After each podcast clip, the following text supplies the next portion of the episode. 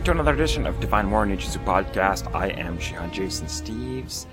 For the June 2018 edition of the podcast, this is episode number 11, and today we have again with us Daishihan Phil Legare, who's living in Tokyo, Japan. And it just so happens that he's available today for another interview. This is not connected to the last one we did and is not a continuation necessarily. It is independent. He just happened to be available, so we have him here. Please welcome Daishihan Phil Legare. Go ahead, sir. Awesome. So, what are we going to talk about today? Geez. Uh, um, so, it's a uh, morning here in Tokyo and a beautiful day. The weather's starting to get nice uh, in Japan.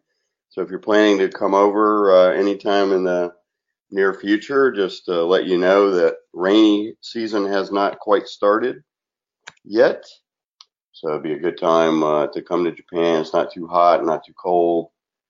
Uh, unfortunately, Hombu is extremely crowded this time of year because everybody knows this is probably one of the best times to come to Japan for training, at least weather, you know, weather-wise.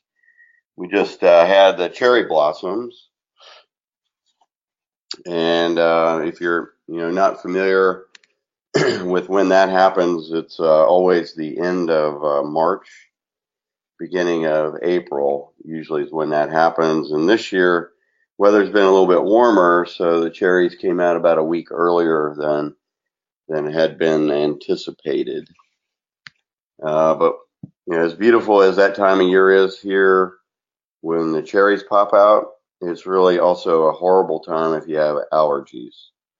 So we start off with, uh, I think, cedar pollen in February, and then in uh, March, you get the cherries and the plum trees all popping out, and then right after that is uh, the cypress trees.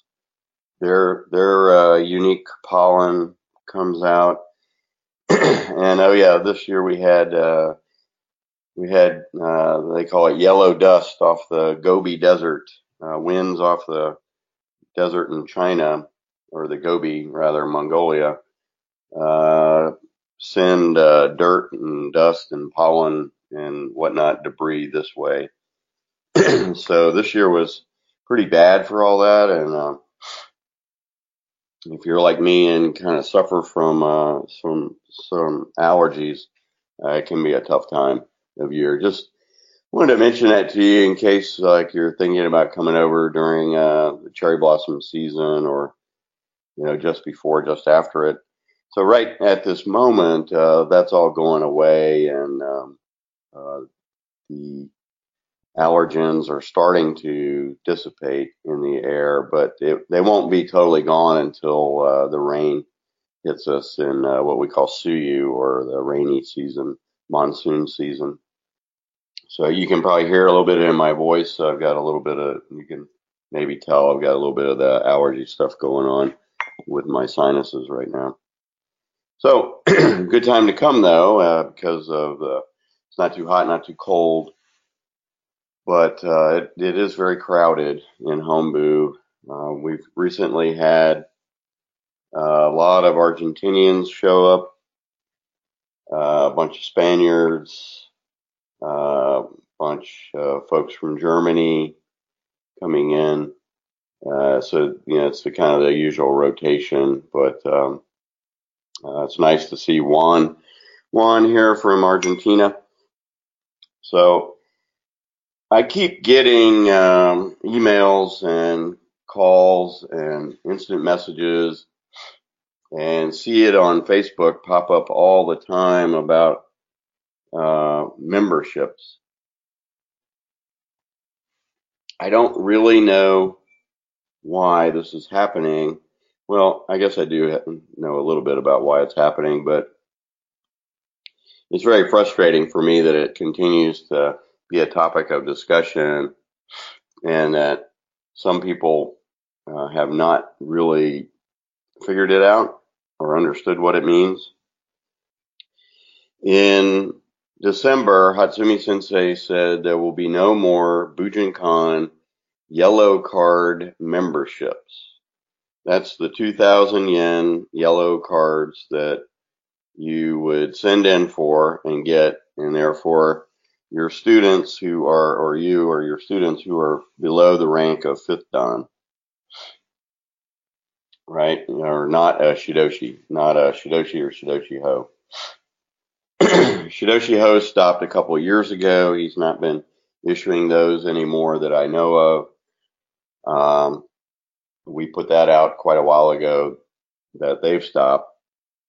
So the only memberships that we had were the annual uh, yellow membership card for below the rank of fifth dan, and then the Shidoshi Kai membership card, which was a 15,000 yen a year membership uh, fee for anyone that had passed the Godan test.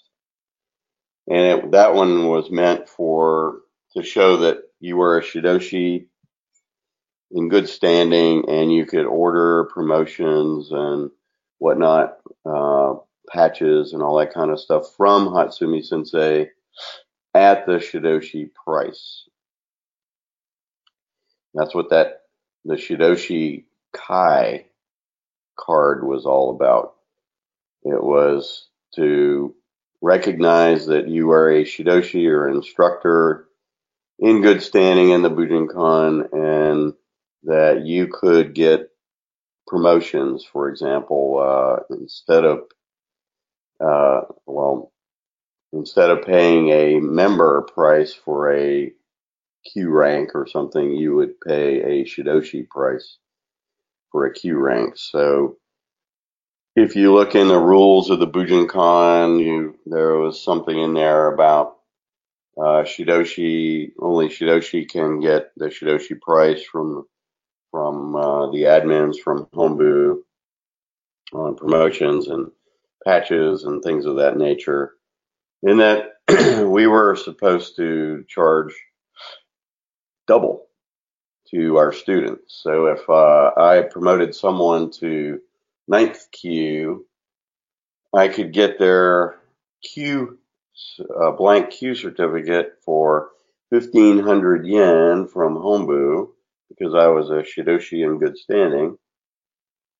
And I could turn around and sell that or charge my student uh, 3000 yen or say $35 for that promote that same promotion right? And then you, that's the same for Shodan, Nidan, Sandan, Yondan, uh, whatnot. So you could, you were allowed to charge and actually encouraged to charge double the Shidoshi price for any of those promotions.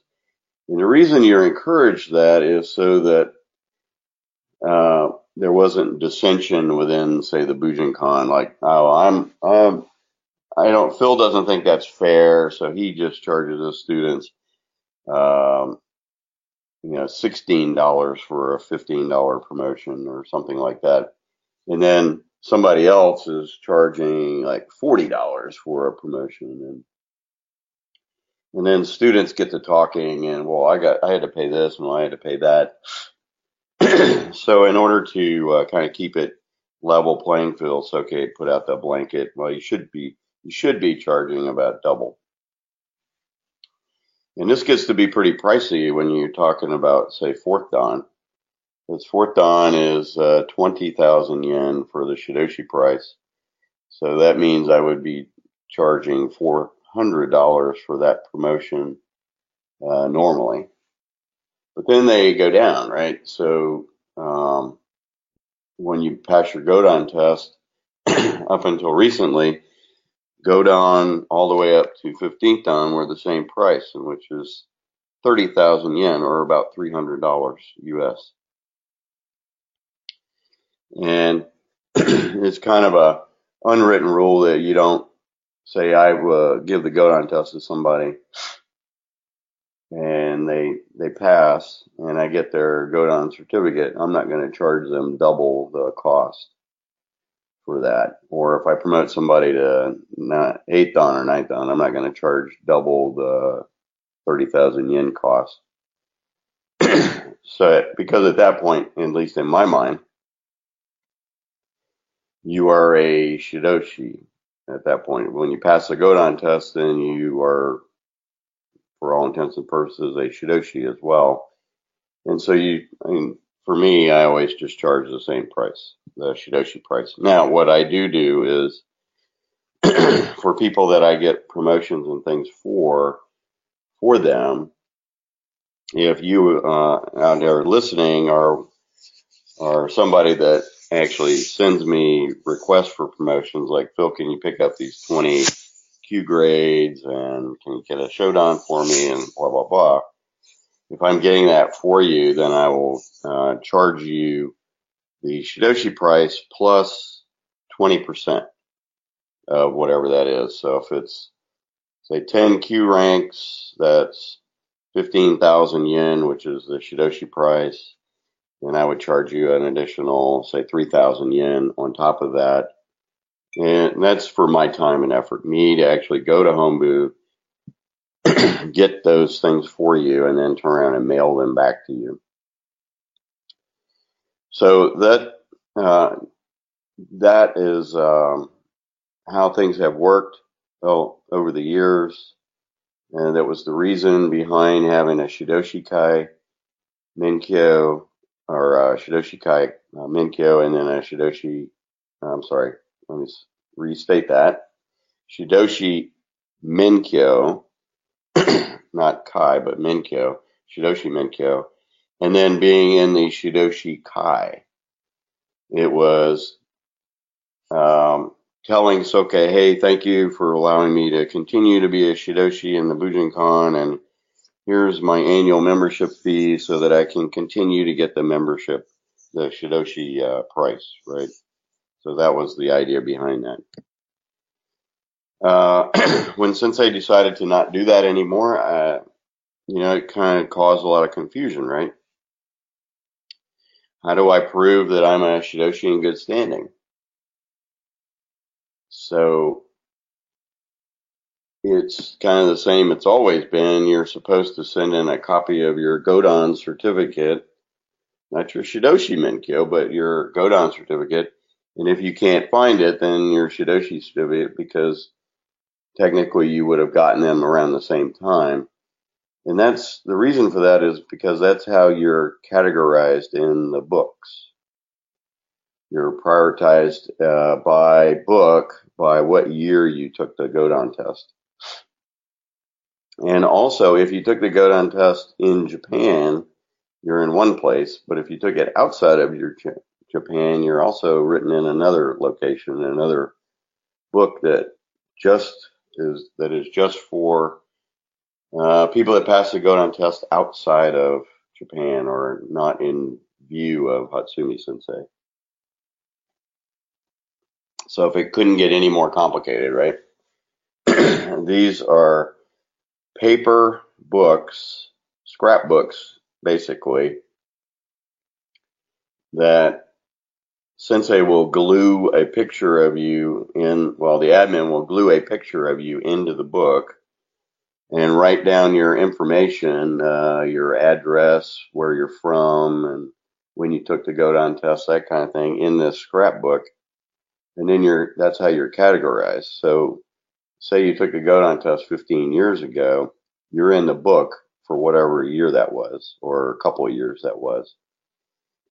so, sending a copy of your Godan certificate or Shidoshi uh, uh, if you can't find your Godan certificate, uh, there's a date on there of when you took it or when you were awarded it, and that date corresponds to what book you're in, and the and the admins can find it.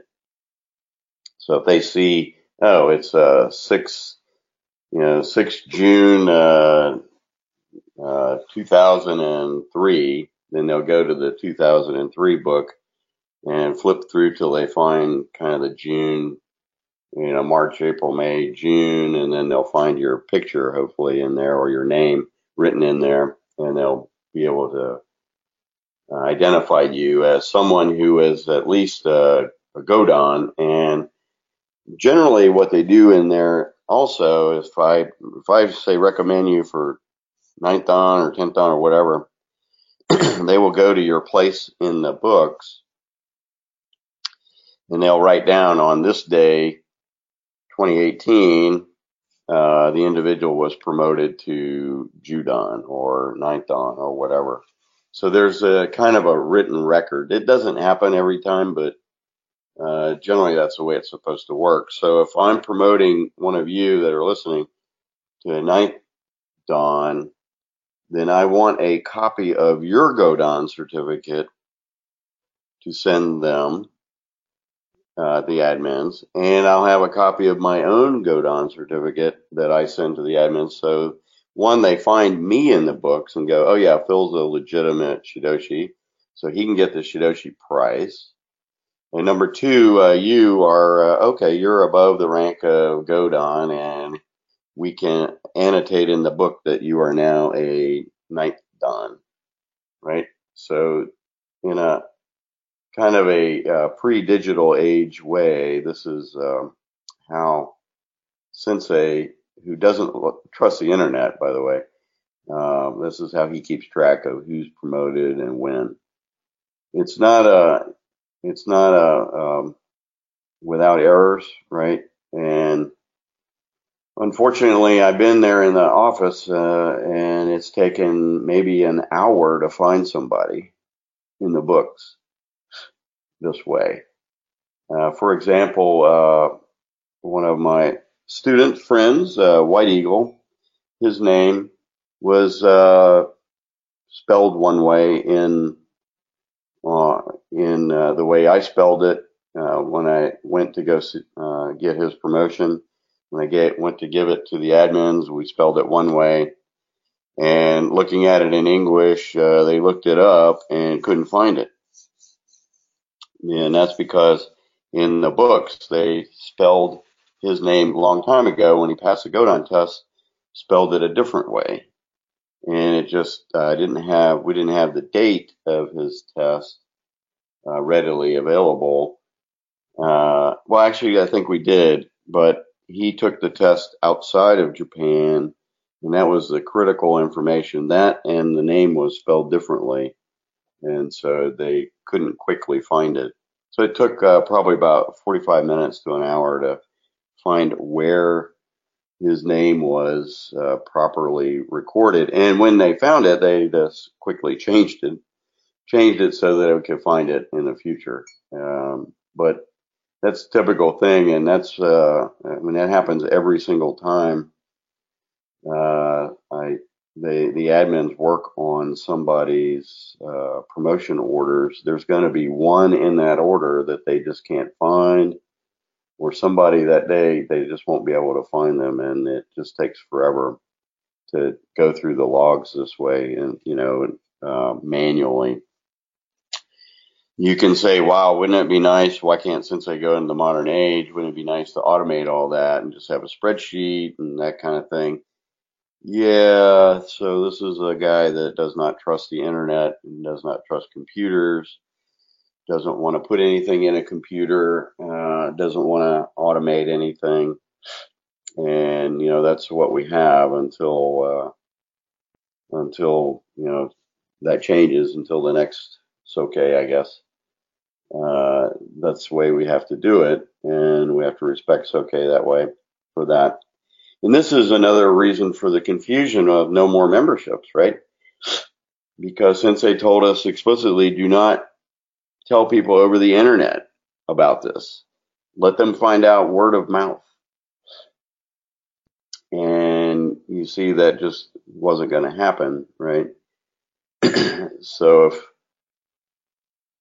uh, I just tell people word of mouth, then when I see them or when they actually come to Japan and they find out about there's no more memberships, well, what do you think they're going to do uh, until they hear that, right? Uh, word of mouth, people are going to send in for those memberships, which is exactly what people did. People continue to send in for memberships because they either didn't believe uh, that there were no more memberships or they wanted to be the last one to get their membership card or uh, you know, they didn't uh, they didn't hear that that was the case.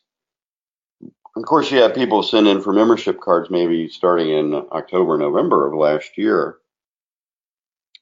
which uh, you know, trying to get early uh, for the new year and be respectful and all that, which is cool. What do you do about them? Well, Sensei back in October, November was sending out membership cards, I think. Um, and the kind of the funny thing was that Mark saw this was that towards the end of the year or the beginning of the new year, there was no stamp to go on the membership cards for the 20, you know, good for 2018, right? The little stamp that they usually would stamp the yellow cards with. So there was there were yellow cards left over, but they were blanks. They weren't stamped with the new year, right? Because there was no stamp. And so Sensei said, well, I don't have a stamp, so I'm just not going to have memberships anymore. Well, he still had some of those member cards. And so some of you maybe listening have gotten your 2018 member cards, but they were blank. They just weren't uh, marked with the year because they don't have a he doesn't have a stamp in the Hombu. And Sensei was, well, you know, it was very frustrating for me because he's telling me, nope, no more nursery cards. Tell everybody. And then I'm telling everybody. And then, oh, by the way, uh, yeah, we found uh, 25 cards, so we sent them to so and so. You know, they're blank, but instead of sending that person's money back for the 25 cards, we just and say there's no more cards. We just send them these blanks, and then they can fill it in and give it to their student. Yeah, so that kind of thing has happened a couple of times, uh, at least that I know of. And so it's kind of frustrating when you're being told there's no more member cards and make sure everybody knows about it. By the way, word of mouth, and which I'm doing today, by the way, right? This is word of mouth. Um, I'm just using a computer to do it. And and then he turns around and they send member cards out to a select number of people. And so you probably sitting there drinking your beer, listening to me yammer on about this, going, well, how come I can't get my membership cards then? if he's sending them out to some people, why can't I get one? Right? And why shouldn't I go ahead and send in for them? And, you know, I, I guess that's a valid, that's a valid um, idea or thought that I, I certainly wanted to have one more Shidoshi Kai membership card just to show that I've had a member, I've had, been a member of uh, Shidoshi Kai since 87 until uh, 2018, right? Uninterrupted, got a card for every single year. And why not have one more, right? I mean, Sensei's still around. So uh, it's kind of frustrating for that, but that's the way it is. So there are no more yellow cards being given out by Hombu from Sensei that I know of. Unless, unless they find some more blanks and the admin just decide it's easier to mail the blanks to the individual rather than send their money back to them. You may have one or two cases like that that is that may have been happening. Uh, unless it's that, then there are no more member cards. So please don't write Sensei and ask for memberships and and tell him because Phil said you got some blank ones left over, so please send me some. Please don't do that. Uh, I don't know if there are any blanks left or not. I suspect they've the blanks that were left over that were surplus have all been given out by now. So the no more memberships, and then no more Shidoshi Kai. So how how do you prove that you're a Shidoshi in good standing uh, when you're ordering promotions is kind of an interesting thing. Yet uh, I thought, wow, that would be one reason to keep a Shidoshi Kai membership card, right? But if you, those of you that are Shidoshi, remember, um, you never really had to show it before anyway. The only time that I ever recall having to show my Shidoshi Kai member card was going to one of the luncheons, one of the Shidoshi Kai lunches. Right? If you, some of you may recall that those, most of those were Shidoshi only, and you had to show your card, at least, um, at least in the last few years, you'd have to show your card in order to be able to attend. With the new year, Soke said there's no more Shidoshi Kai no more Shidoshi association or members of a group, a Kai, you're just Buyu. We are all part of the Buyu. So he disbanded the Shidoshi Kai as a member group and said he wants everyone to be consider themselves in the Buyu or martial arts fellowship. And you see uh, on the screen there, there's a photo of uh, my of me receiving the Buyu Show Award, which was the first one that Soke gave out, and that was in March. Actually, on March uh, 11th, anniversary of the uh, Fukushima incident, and uh, saying that I am the first uh, show or the first one to receive this Buyu show award. And it signifies that there's no more Shidoshi Kai, no more Shidoshi Association. And Soke went on, you can probably watch the video, the, the videos out there of me receiving that award and what Soke said about it. And the reasoning behind that is that he doesn't want to have an elite organization within the Bujinkan anymore of Shidoshi only members. He wants the Bujinkan to be for everyone, not just senior people, not just uh, Shidoshi or whatever. So he wants the gatherings, the parties that he has every couple months to be all inclusive, to have everyone green belt, white belt, whatever, be able to attend that. If you've got a Bujinkan patch on your gi, if you're training there at Hombu, you pay to train at Hombu, train with him, then you should be able to go to the lunch or go to these parties. And that's kind of his idea of how to rebuild or create a more complete community in the Bujinkan without requiring you to be a member of said group.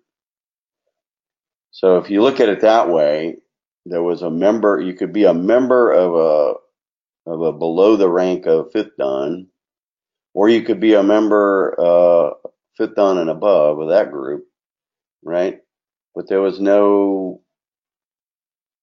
uh, evidence that you're a member of both, or you could be all inclusive, right? They were stratified.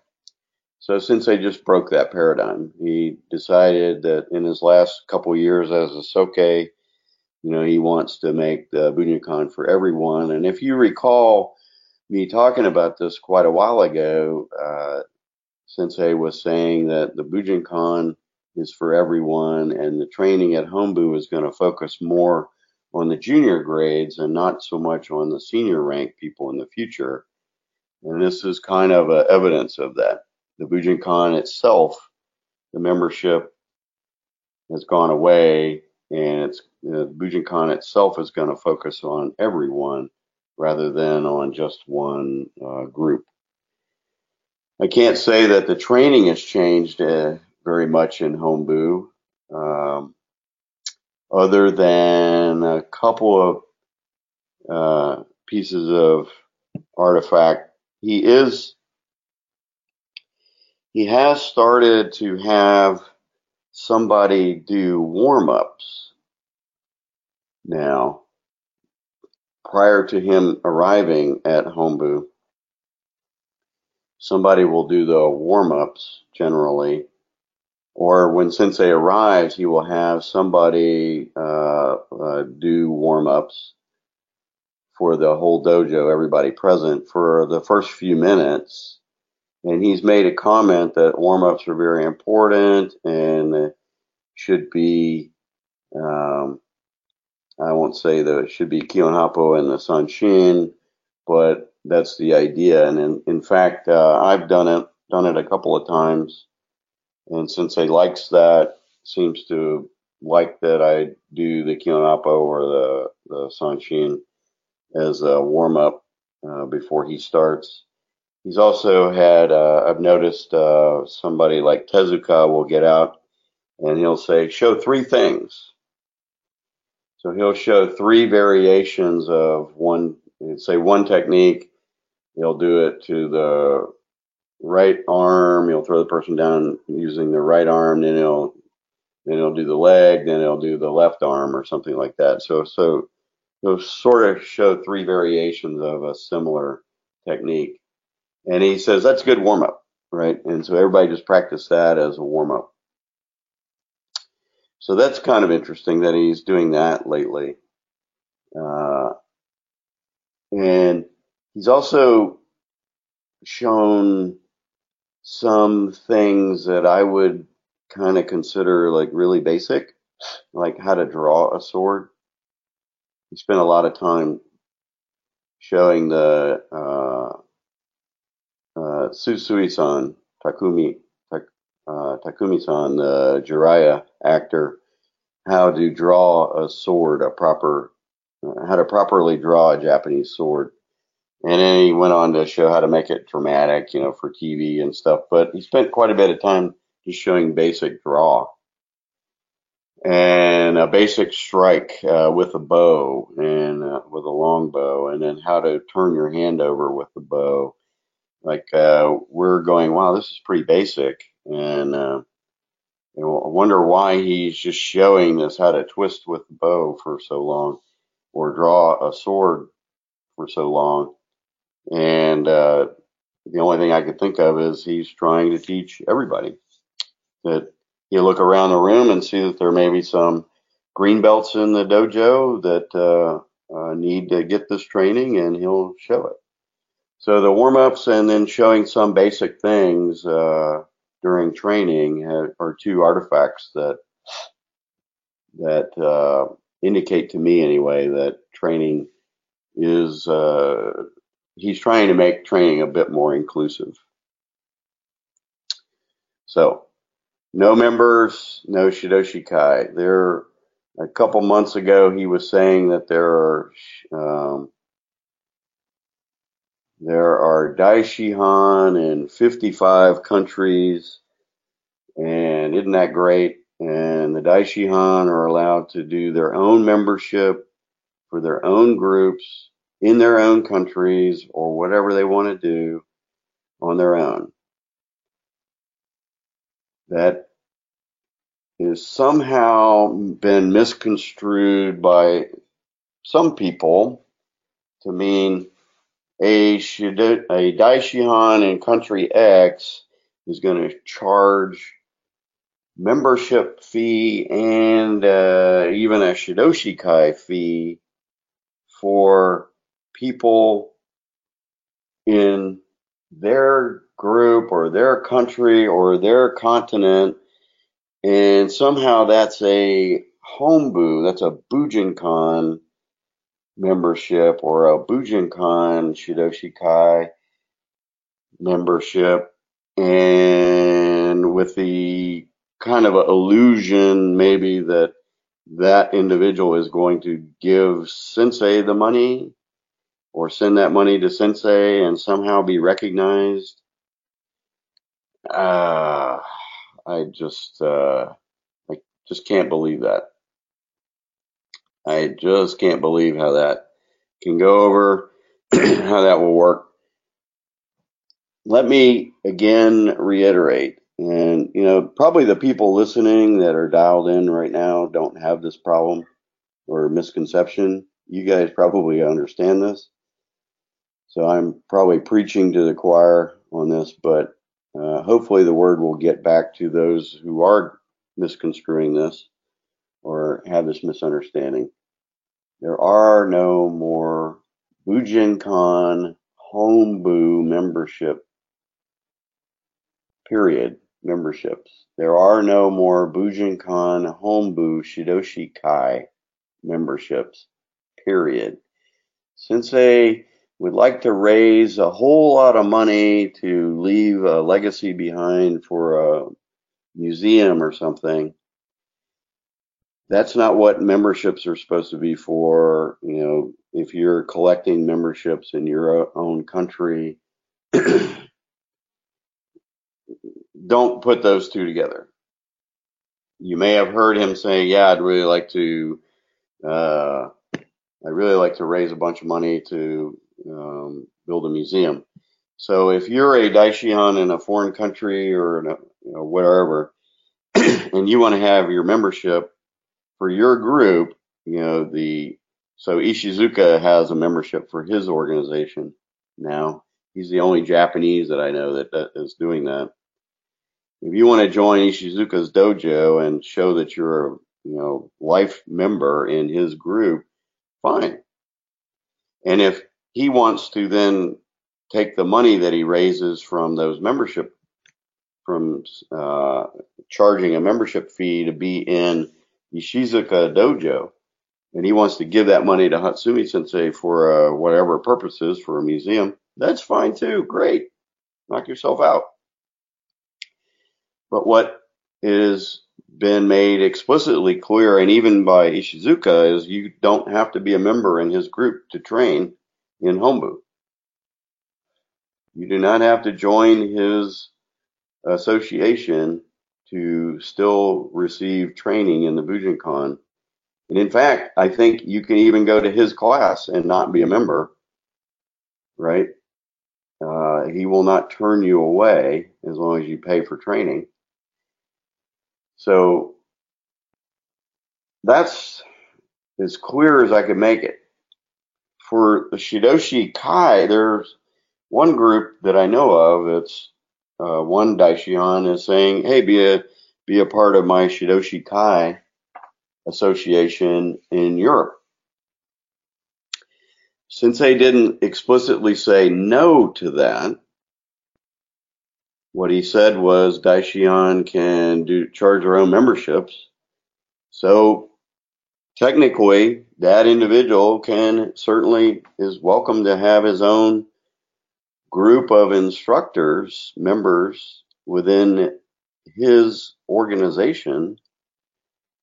It'd be like, uh, I guess, me saying, "Oh, Takasagi if you're in part of my Takasagi group or want to be or want to be affiliated with me and you're a Godan or above, then pay me pay me 150 bucks and I'll give you a cool looking membership card and you can be a part of that.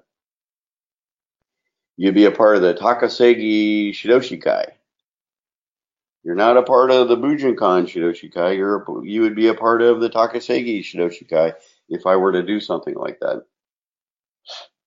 Is there value in that? I I don't know.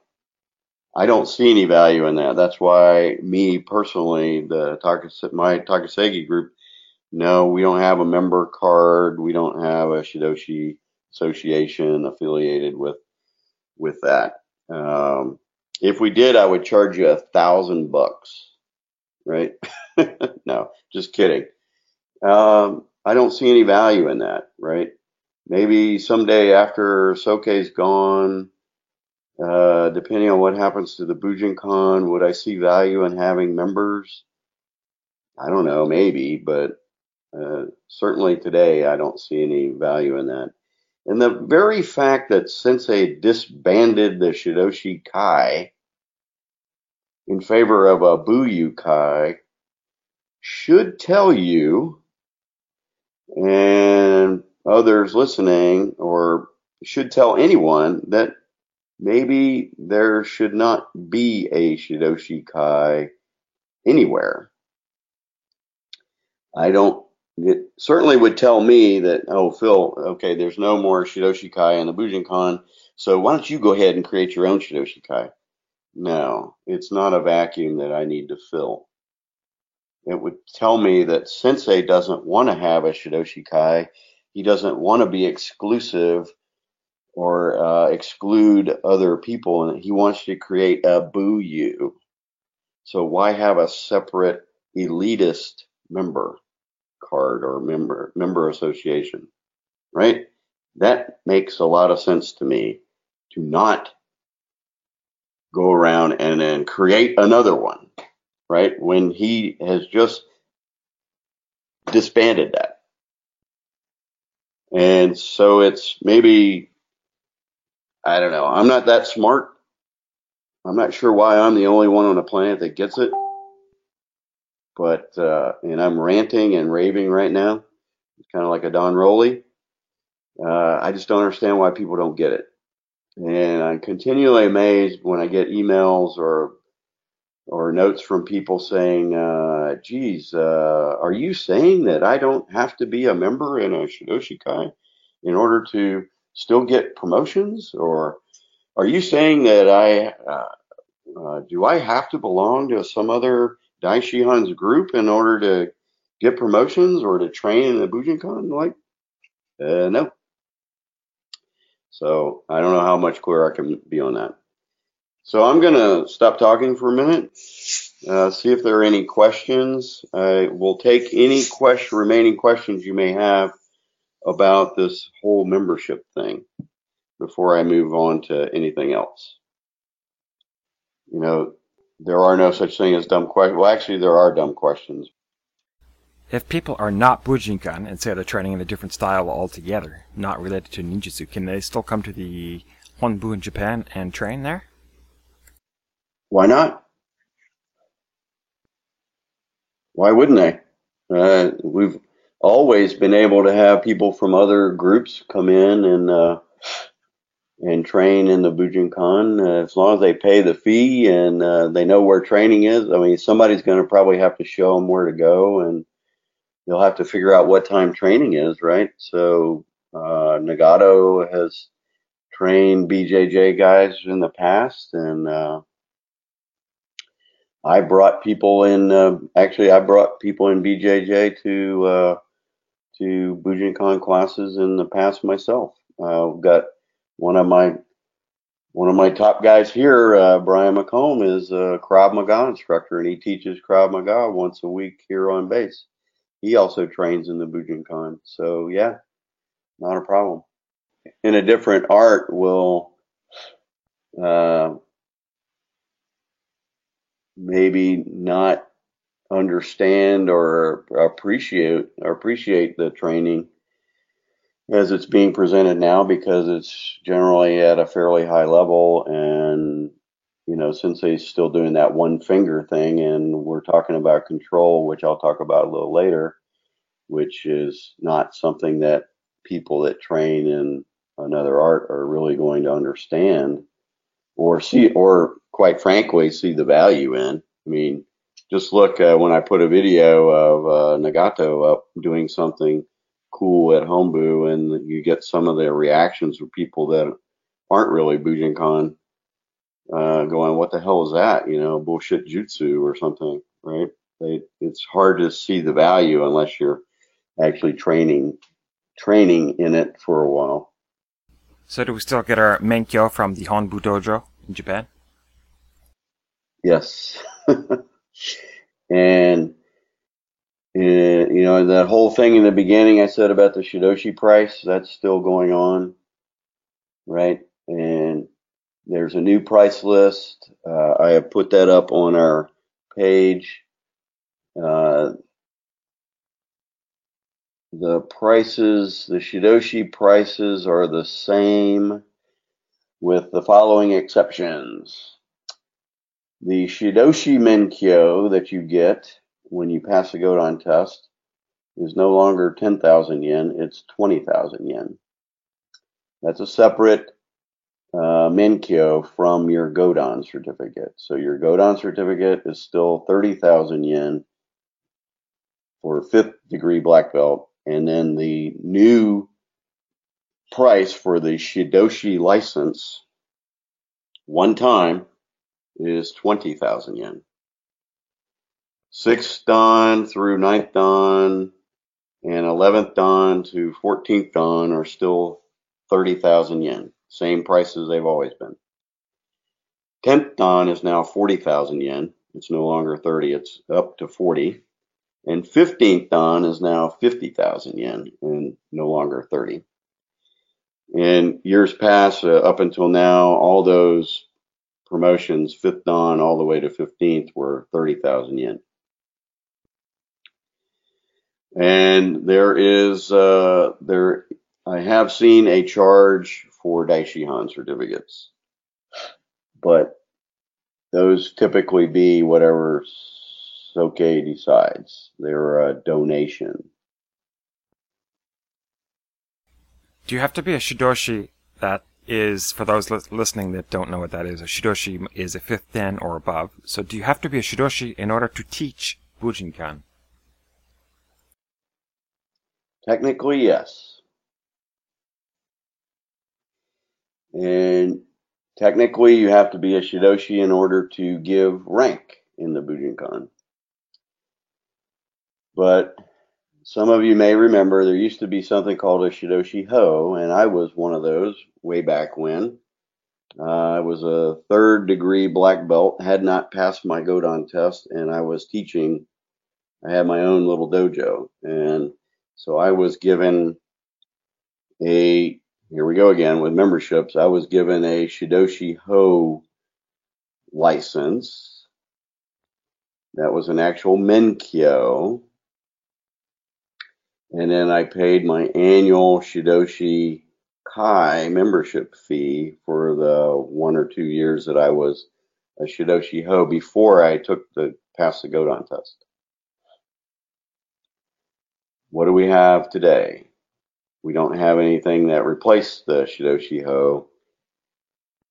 What would be the purpose? Are you are you uh, somehow learning Bujinkan from somebody who's not a Shidoshi? Or are you learning it over the internet? Uh, or do you have a Shidoshi who is supporting you? that would be the um, the right way to do it. If you're not a shidoshi and you run your own little group, or you're you're training in the Bujinkan and uh, you're not at a shidoshi level, you're not you haven't passed the fifth dan test, then who are you training under? Uh, unless you're living here in Japan, then your answer would probably be a Shihan or a Daishihan or somebody in whatever country you're in who is uh, your sponsor. So technically, yes, you could teach, you could train. You can't give rank, but you should be under someone, or at least under the guidance of someone.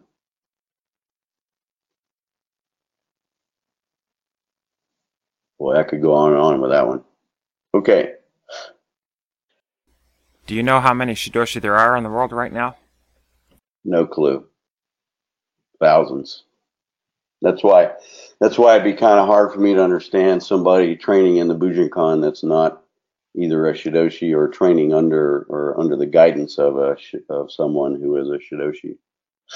You know, the in the 80s, yeah, it was uh, common, and in fact, that's why I was able to teach. I was uh, teaching in the Bujinkan. My teacher was Doron Navon, but uh, and before that Larry Beaver, and uh, Doron wasn't there, right, to give me daily guidance. Uh, he just uh, gave me or authorized me to have a Shidoshi Ho so that I could teach on my own and get promotions on my own without having to go to Doron, you know, to Israel for them but those days are kind of over. I don't know. There's not many places left in the world where a Shidoshi of some sort is not fairly readily available.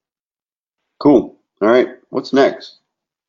I think I'm supposed to talk about control or something, right?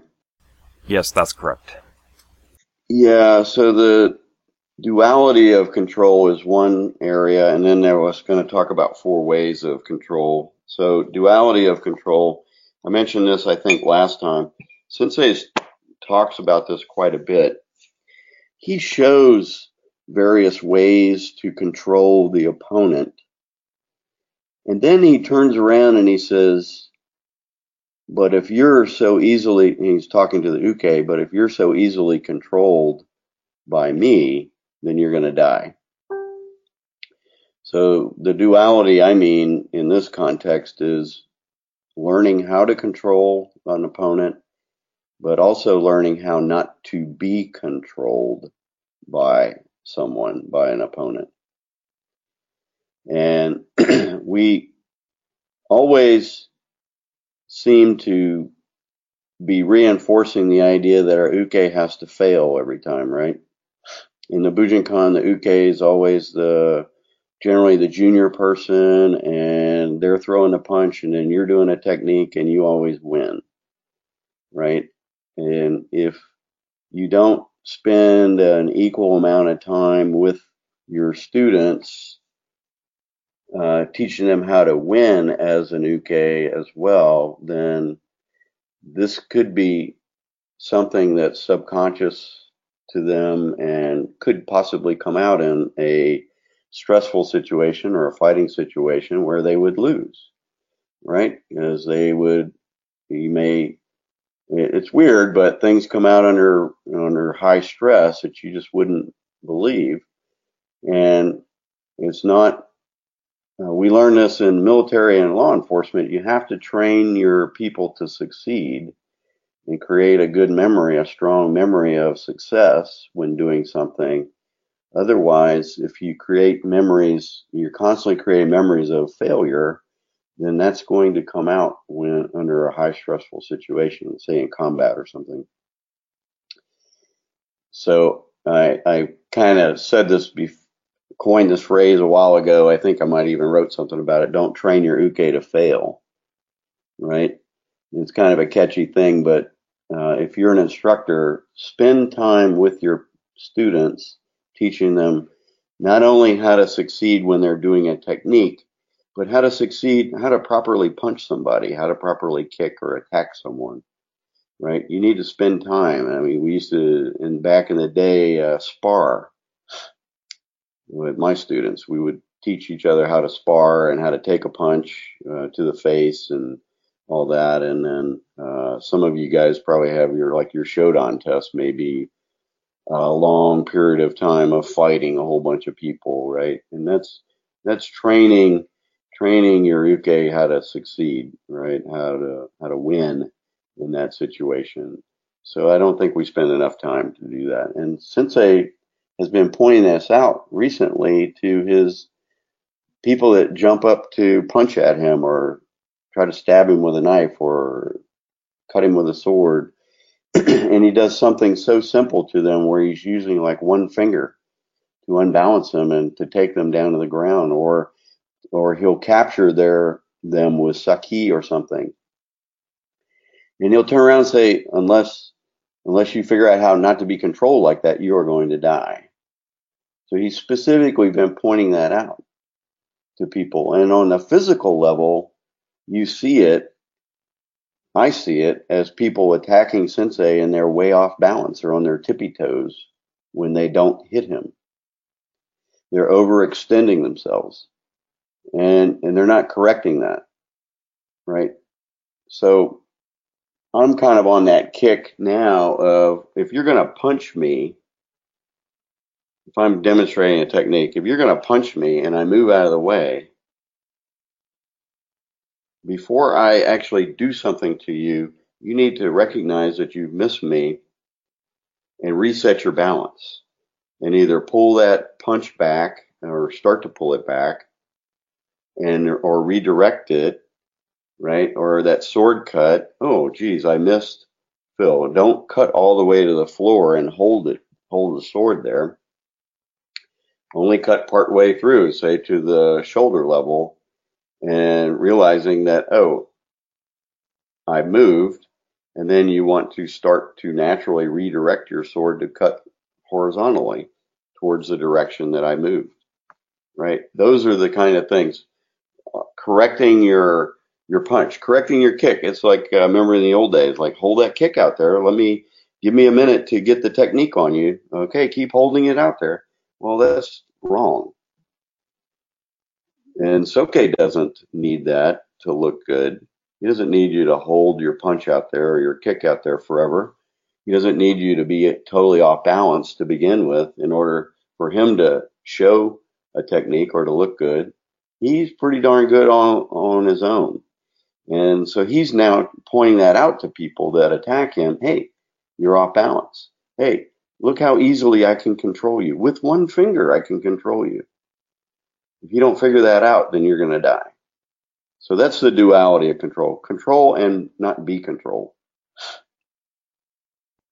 Now, we're doing this thing uh, where Sensei takes the knife away from somebody or takes the sword away from you while you're holding it. And it's the easiest one is uh, uh, to see, uh, to understand, I guess, is with the, the knife because, you know, modern, most people aren't going to come at you with a sword today. But you, you will, an uke will attack with a knife. They'll miss and then they'll wait for sensei to do something to them and sensei will do uh, let's call it a technique to them and then magically somewhere partway through it the the uke will let go of the knife. And sensei will have it in his hand.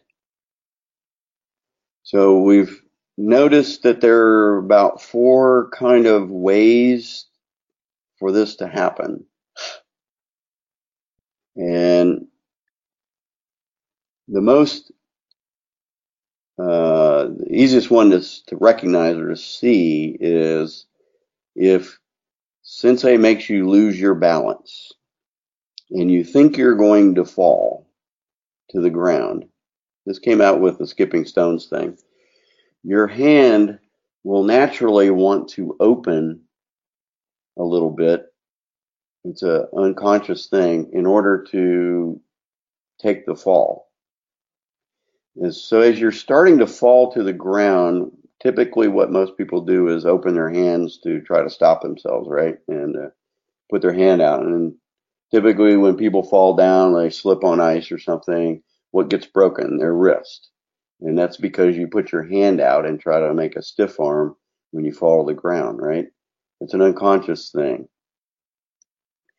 if you train in the Bujinkan, you may you may it may come out that you'll want to do a break fall when you lose your balance. You know, but that's not always the case. Depends on how often you practice doing break falls, and there's a lot of factors involved. Uh, how caught off guard you are when you're falling, right? How long it takes to fall, uh, if you're able to get your wits about you before you hit the ground and then go, oh yeah, I should be break falling, right? Those kinds of things. Uh, so that's one way of control is unbalance your opponent, your uke or your partner.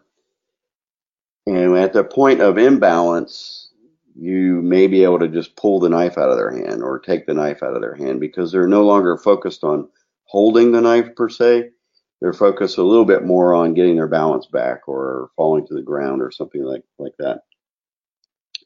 And with the skipping stones, we found that if you start to take somebody's balance, then in their mind they're thinking, oh, I need to step to the left in order to get my balance back. And in that thought process, they're not thinking about holding the knife or the gun or or firing the weapon. We we we know this in PPM you get someone to say something or to think of a response when they're holding the gun on you, they can't, they can't, it's not physical that they can think to pull the, and pull the trigger and also think of a response, right?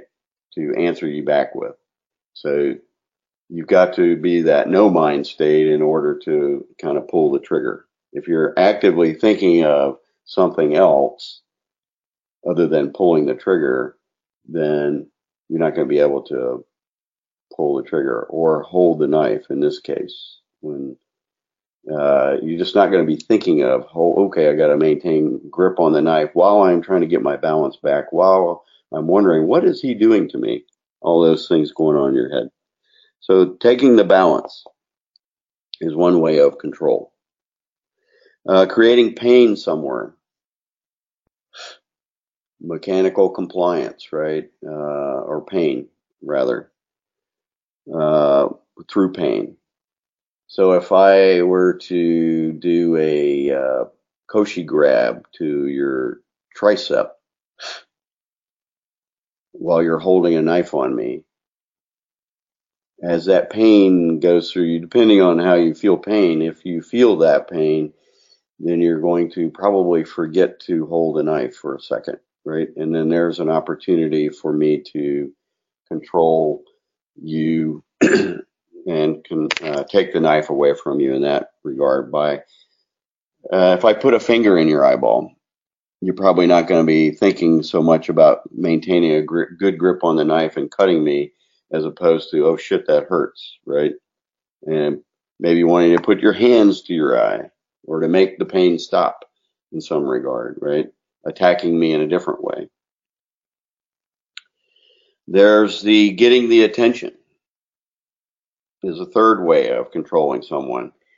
Uh, maybe that's staring at you with intention, or maybe that's making a funny face and you're going, "Oh, what is that all about?" Or maybe that's putting one finger on your on your hand. I'm getting your, and that's what Sensei does a lot of. He'll put a finger on you. You know, touch your wrist, or he'll touch the back of your hand, or he'll touch a finger. And so he's getting your attention to that specific uh, shiten or that uh, kaname, that one point that he's using. And that focuses your attention there and less of on what you're doing, on trying to cut the cut the individual or cut sensei. And then he can, when you're focused on that, what is he doing with that finger, right? And your attention is drawn to that finger or what is Sensei going to do next, which is what a lot of people think they're thinking of. They're not thinking of holding the knife or cutting with the knife anymore. So that's the third way, getting the attention of the opponent. And the final one would be a non-physical and sort of like attention, but it's a sakki. Using intention and as a way to control the opponent. And the easiest one that I can uh, describe for you that you probably all can understand would be Godan test. You know, there's uh, the the way to pass the Godan test is to relax and let the person giving the test move you. But how are they moving you? Are they moving you like physically? Okay, maybe you can hear it. You could hear the sword coming down in time, maybe. Typically, no, you're not able to really hear it in time. Uh, you can't see it because you're faced away and you should have your eyes closed. Right?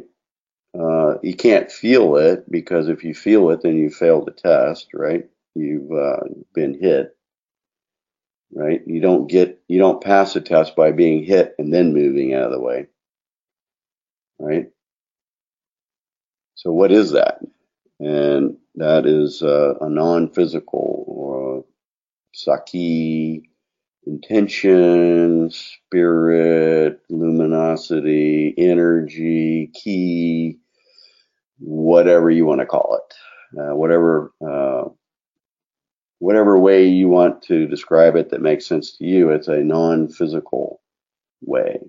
And Sensei does this uh, all the time with uh, people like Shiraishi. You know, Shiraishi can't ever cut him. And it's probably because for 50 years, the only thing Shiraishi's ever known is it really hurts if he, when he tries to hit Sensei or cut Sensei.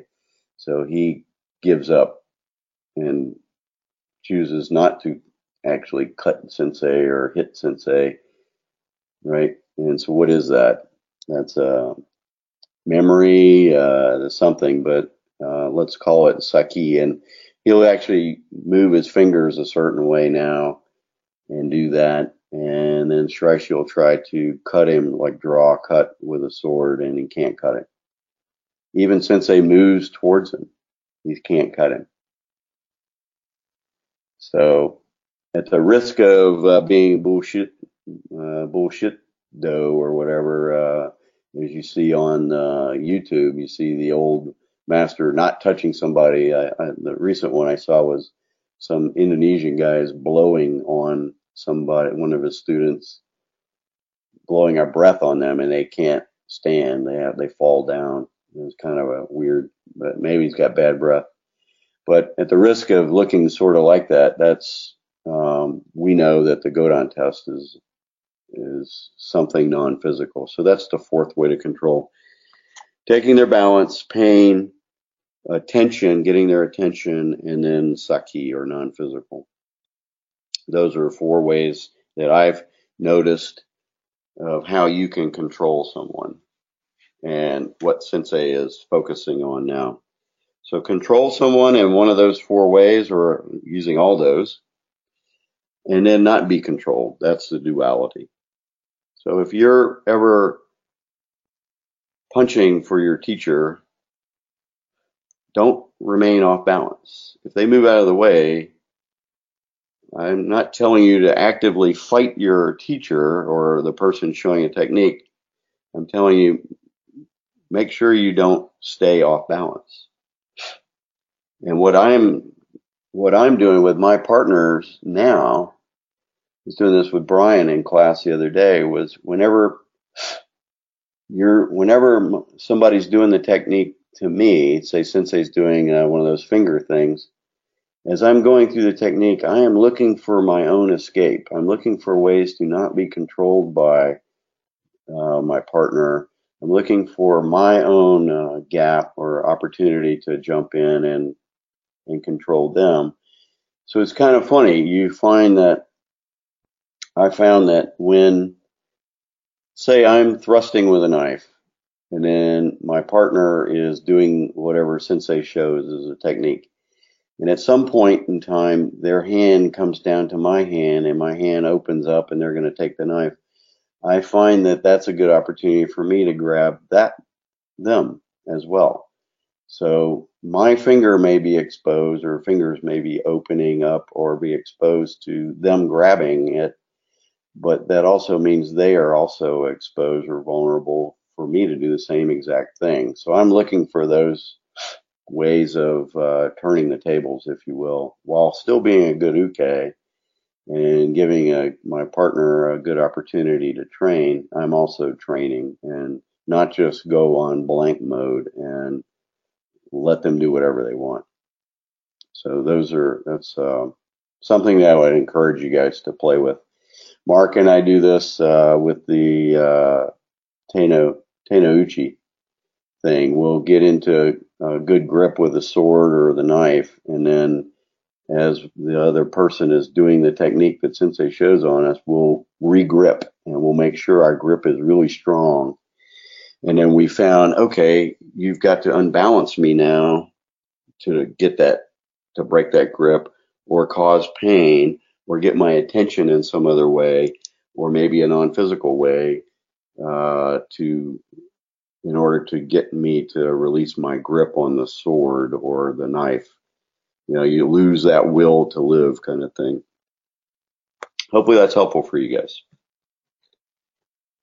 Yeah, those of you that are seniors uh, should, um, you know, I'd be interested to hear what your observations are if you if you've come up with some of the same ideas or conclusions of training and or doing it yourselves, uh, or if you go back and try this and you know what your feedback would be.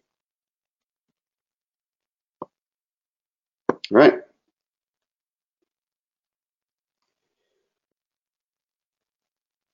The next Buyukai will be on 6 May. I put a picture of up of the. There's a little yellow or white uh, dry eraser board now next to the little chalkboard. in Hombu.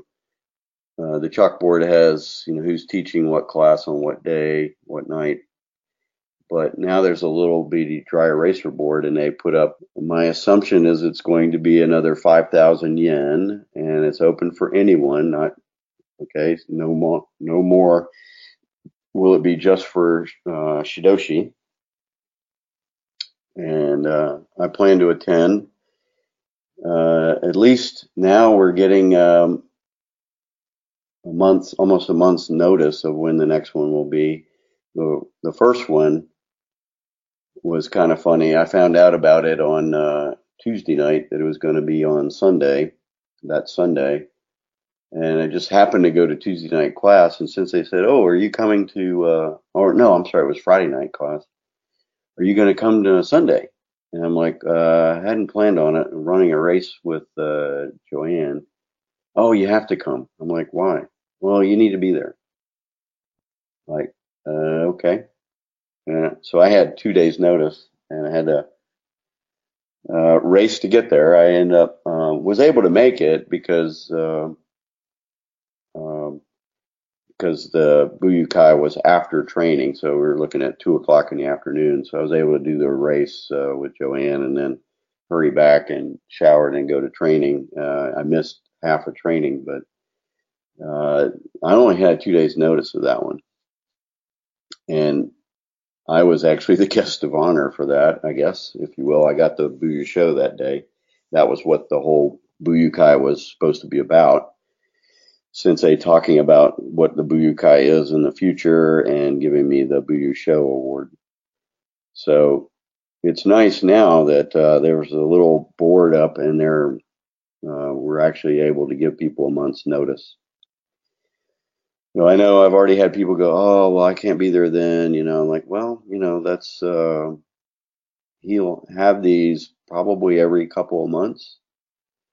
And hopefully they'll be uh, announced ahead of time, you know, with enough lead time for people to maybe change their trip and stay or come over, you know, come over later in order to attend or earlier to attend, something like that. But uh, this won't be the last one, and uh, I believe he'll have these probably every other month or every so maybe every couple months. Uh, he'll have maybe the next one after that. You can probably think will be what July, July or August.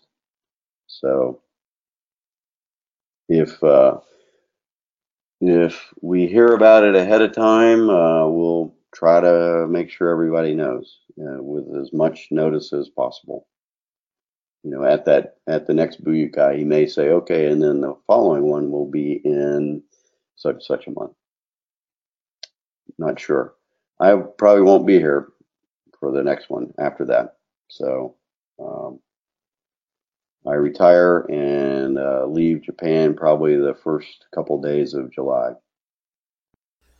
Do you do much filming when you go to the different classes there in Japan? Any updates on the possible Taikai in the US? Any updates on ha- why isn't that recording? Hello, hello. Any updates? Hello, hello. Test, test, test, test. Test. Put up on the website what I can't do is make that available to anybody like on YouTube or uh, publicly available. Uh, as long as it's on a private site like that, uh, where you have to subscribe uh, to be able to see the video, then he's okay with uh, me filming uh, training. And Nagato Sensei, for I don't know four or five years now, has allowed me to film him for specifically for the website what I usually do is I give him a CD every year or a DVD of all the stuff I've filmed of him throughout the course of the year. But he's allowed me to do that, and up until recently, I'm the only one that he's ever allowed to do that. So uh, I take um, I don't want to take that for granted, um, and uh, I don't for example, I don't ask Sensei, hey, every single class, can I film you? No, it's just maybe a couple times a year I'll uh, ask to film him. and Nagato, I'll try to catch his class uh, at least once a month to film what he's got going on, what he's teaching that month. So take advantage of it. You know, um, we'll we'll ensure this keeps going uh, after I retire, and uh, you know, if if I move away, we'll make sure this continues. Uh, we'll we still have access to Nagato Sensei and uh, to Hatsumi Sensei to film, even if I'm not here. So uh, take advantage of that. You know, what I find is when what the feedback I get is that people that are subscribing to our website use these videos as inspiration or as something to let's click on what somebody's doing now, what Nagato's teaching this month, and let's try that in our class, right? You may be the dojo leader right? And like, oh, that looks kind of cool. Let's do that double punch thing. Let's try something along those lines. And so it's good reference material and or in inspirational material.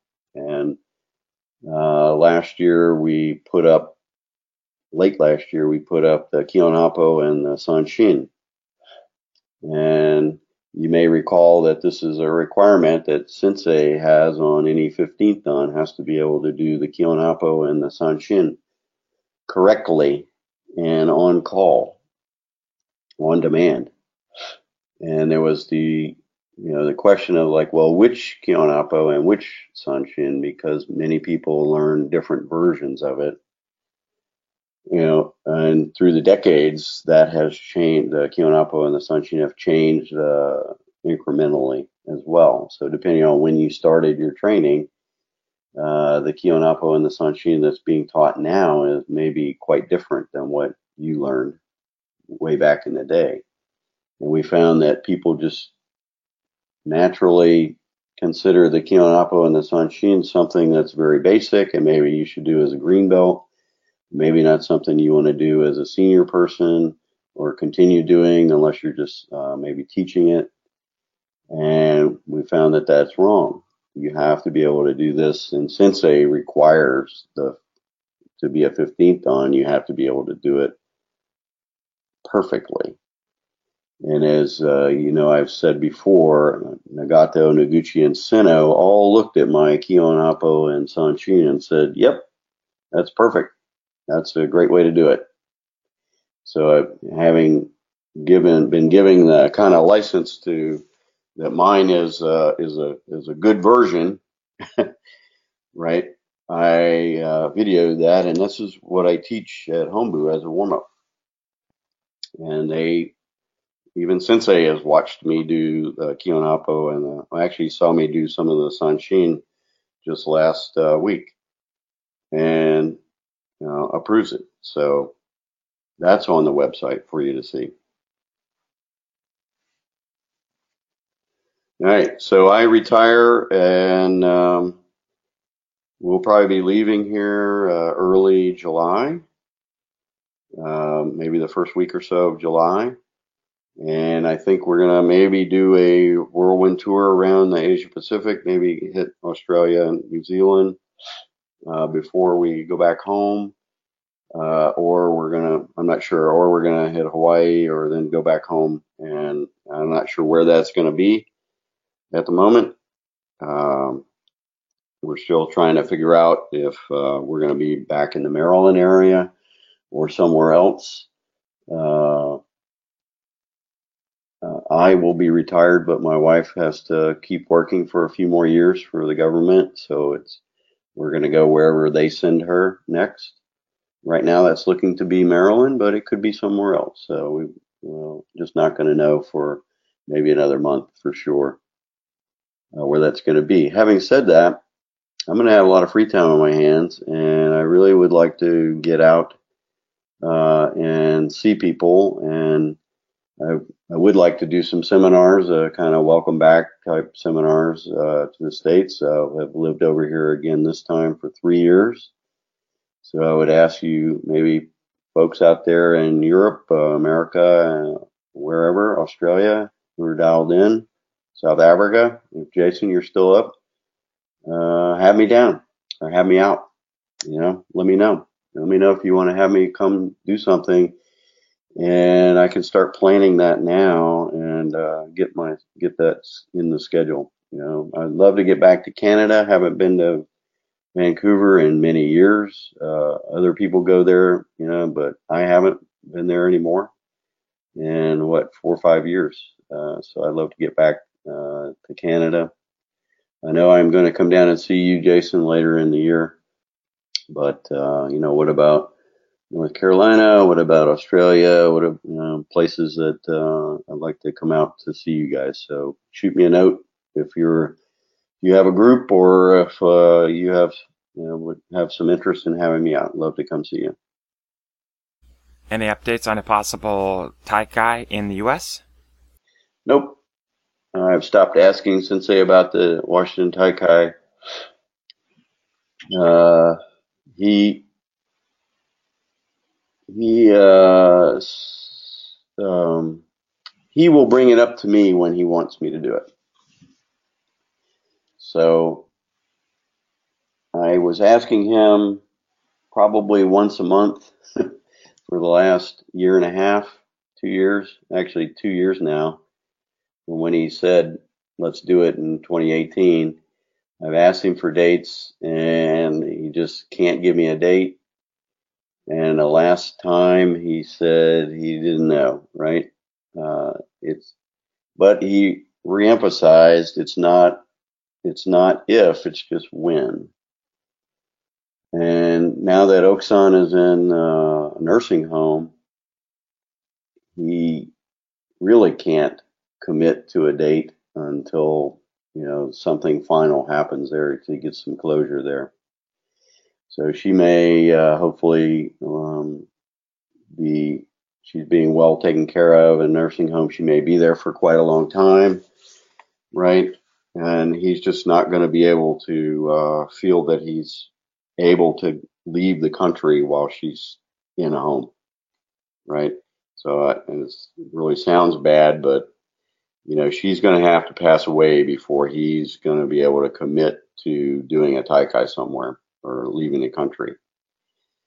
And, uh, you know, I, obviously I don't want that to happen. So, um, I've just pretty much stopped asking, you know, for that reason.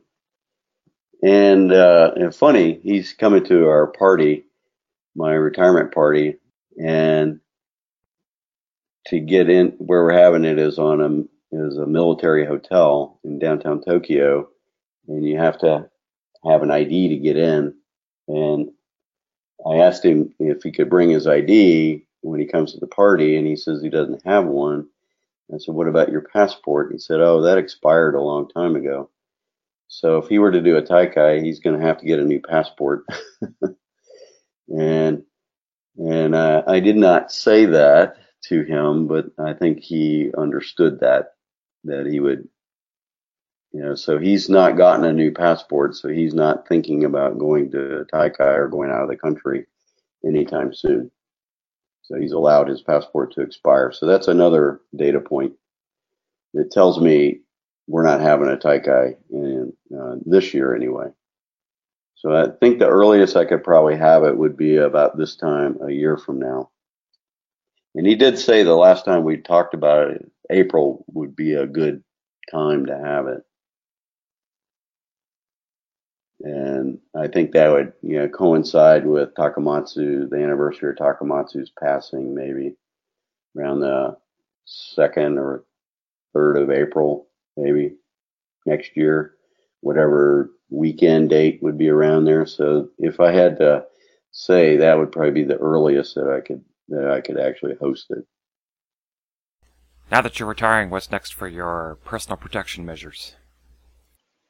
Well, I'll have uh, plenty of time now to get Sentinel International going uh, full bore. I'll, I'm going to focus more on PPM and maybe a little less on Bujinkan.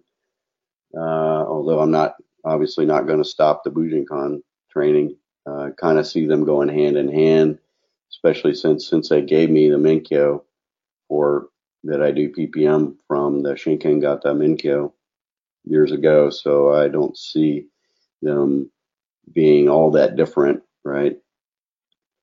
Uh, I want to focus more on developing instructors for PPM. We've got about 21 of them now, 22 instructors. Uh, that's not very many. So if you would think of like the Bujinkan, how many Shidoshi do we have in the world? Thousands, right? I know you use the term PPM, but a lot of people may not know what that is. So could you explain what PPM is? Hmm, personal Protective Measures Program. That's the Sensei gave me a Menkyo Kaiden and Shinkengata back in 1995 and asked me to um, as a and validated the training that I had put together to teach government uh, people and military when they travel to high threat countries. Is basically a self defense type uh, program, um, personal defensive program. And he validated the program and gave me a Menkyo Kaiden to, in order to teach it because at that point in time I had people that were that were going to have to teach it themselves or, or train in it that weren't in the Bujinkan, and so I needed a mechanism to be able to uh, certify them, if you will.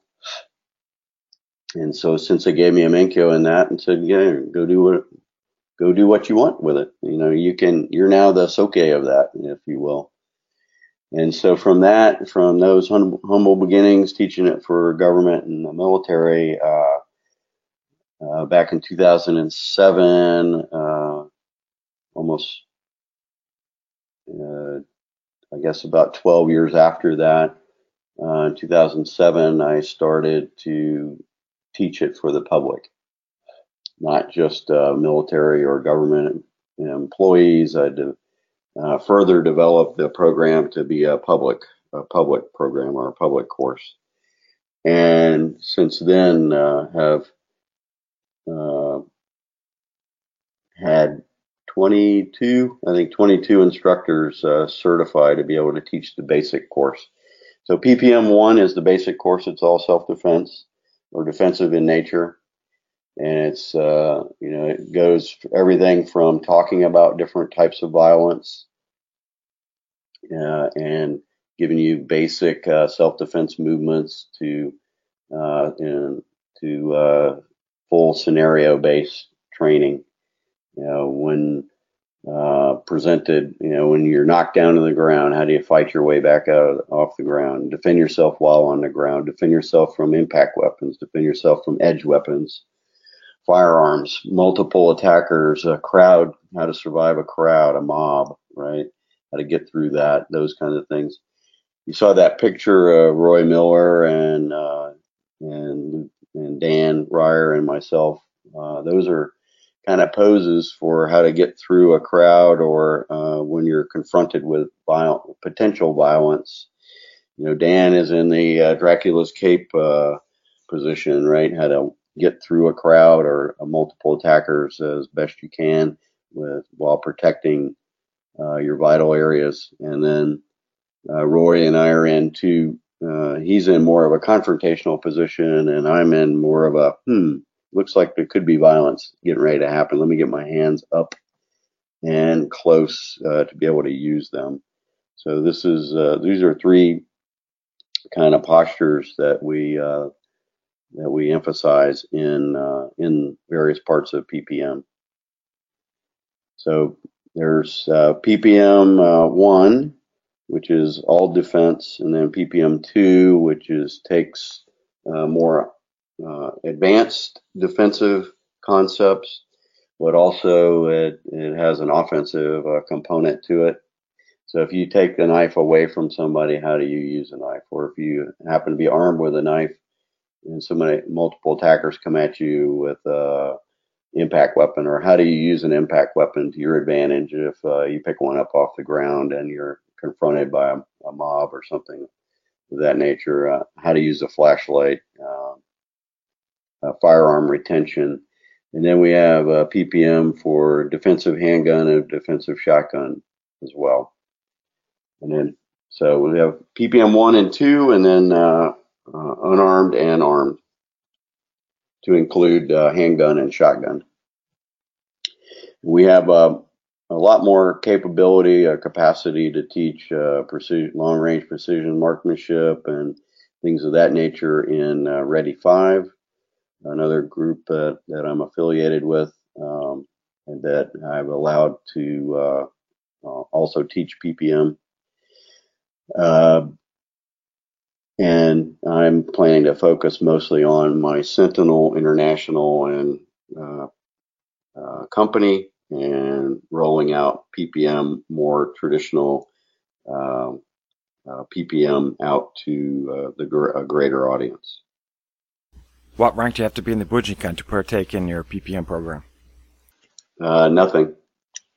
There is no there is no uh, Bujinkan equivalent or rank in order to be able to get into PPM. You can do it as a so the PPM is different in that regard. It's not a rank dependent thing.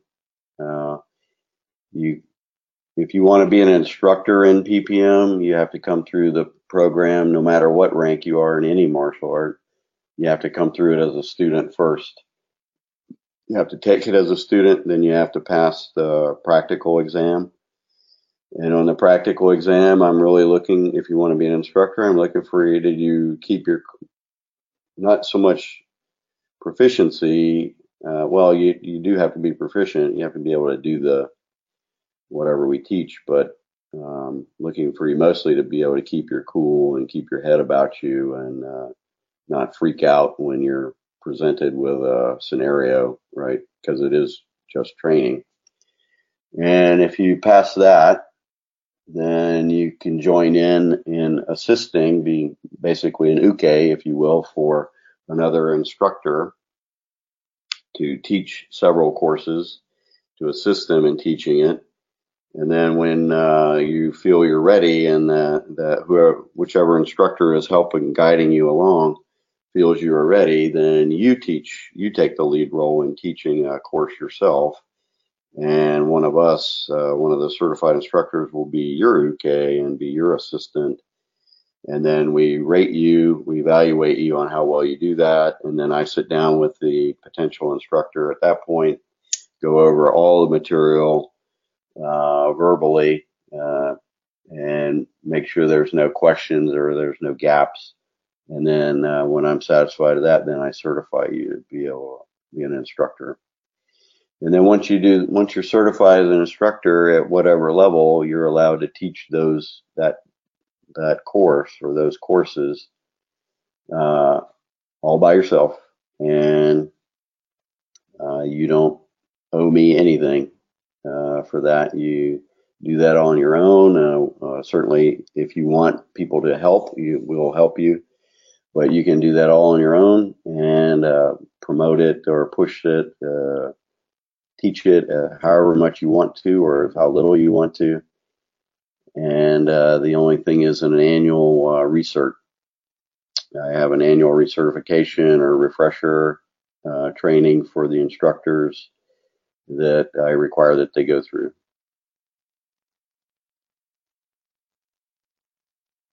If you just want to train in it, then find one of the instructors. I think Brian and Brent are getting ready to do a PPM one course, a short course, and just join join in. I'm hoping to uh, get down to North Carolina and uh, certify Carl Cope to be able to teach PPM at sometime this year. I think he's the only one that I know of that's like currently on the docket to uh, certify. Yeah, so that's the cool thing about PPM is uh, we use Marc MacYoung and uh, and uh, Rory Miller and and other other ins- people who have kind of gone before us and uh, or uh, gone alongside. Actually, I've been doing this for about 40 years, but but uh, we will learn from others and you know incorporate some of the best practices that other folks uh, have developed over time with their permission and incorporate it into our program. That's why I think uh, PPM by itself is, or PPM itself is, is a premier program. One, because I have tried and tested it with the government and military for a long period of time. Have thousands of people that have gone through the, the actual protection program. And, and we've seen the value of it. Uh, a number of people have survived uh, attacks and uh, violence uh, using the principles of PPM. And also, we continue to make ourselves better by uh, uh, joining with other folks who are, are very good at what they do and seeing where uh, their concepts and principles work best with what we're doing. So, yeah, great. And encourage you to attend that webinar if you're interested in violence and learning how to counter it make yourself, uh, you know, give yourself a little more confidence and make yourself a better, stronger person. And my goal is to develop uh, as many people to be sentinels, uh, guardians as possible. Uh, give you the proper training and so not just to defend yourself, but you can go out and defend others. And that's kind of the goal. And that's really the Buyu. That's a Buyu Kai. Being a community of uh, good uh, good people with good hearts uh, helping each other. And that's, you know, getting back to what Sensei is trying to do in the Bujinkan as well. Assess, plan, act. When Hatsumi Sensei retires, will we still get ranked through him? Uh, why don't you ask that question when he retires? Okay, well, thank you for joining us. That's all for today. Thank you, Daishihan Phil for joining us as well. Yeah, thank you. I hope that I've been able to answer all those questions about that you might have about membership, Shidoshi Kai, and and control and what's going on here in Japan. Awesome. Thanks. See you later. Yep. Cheers.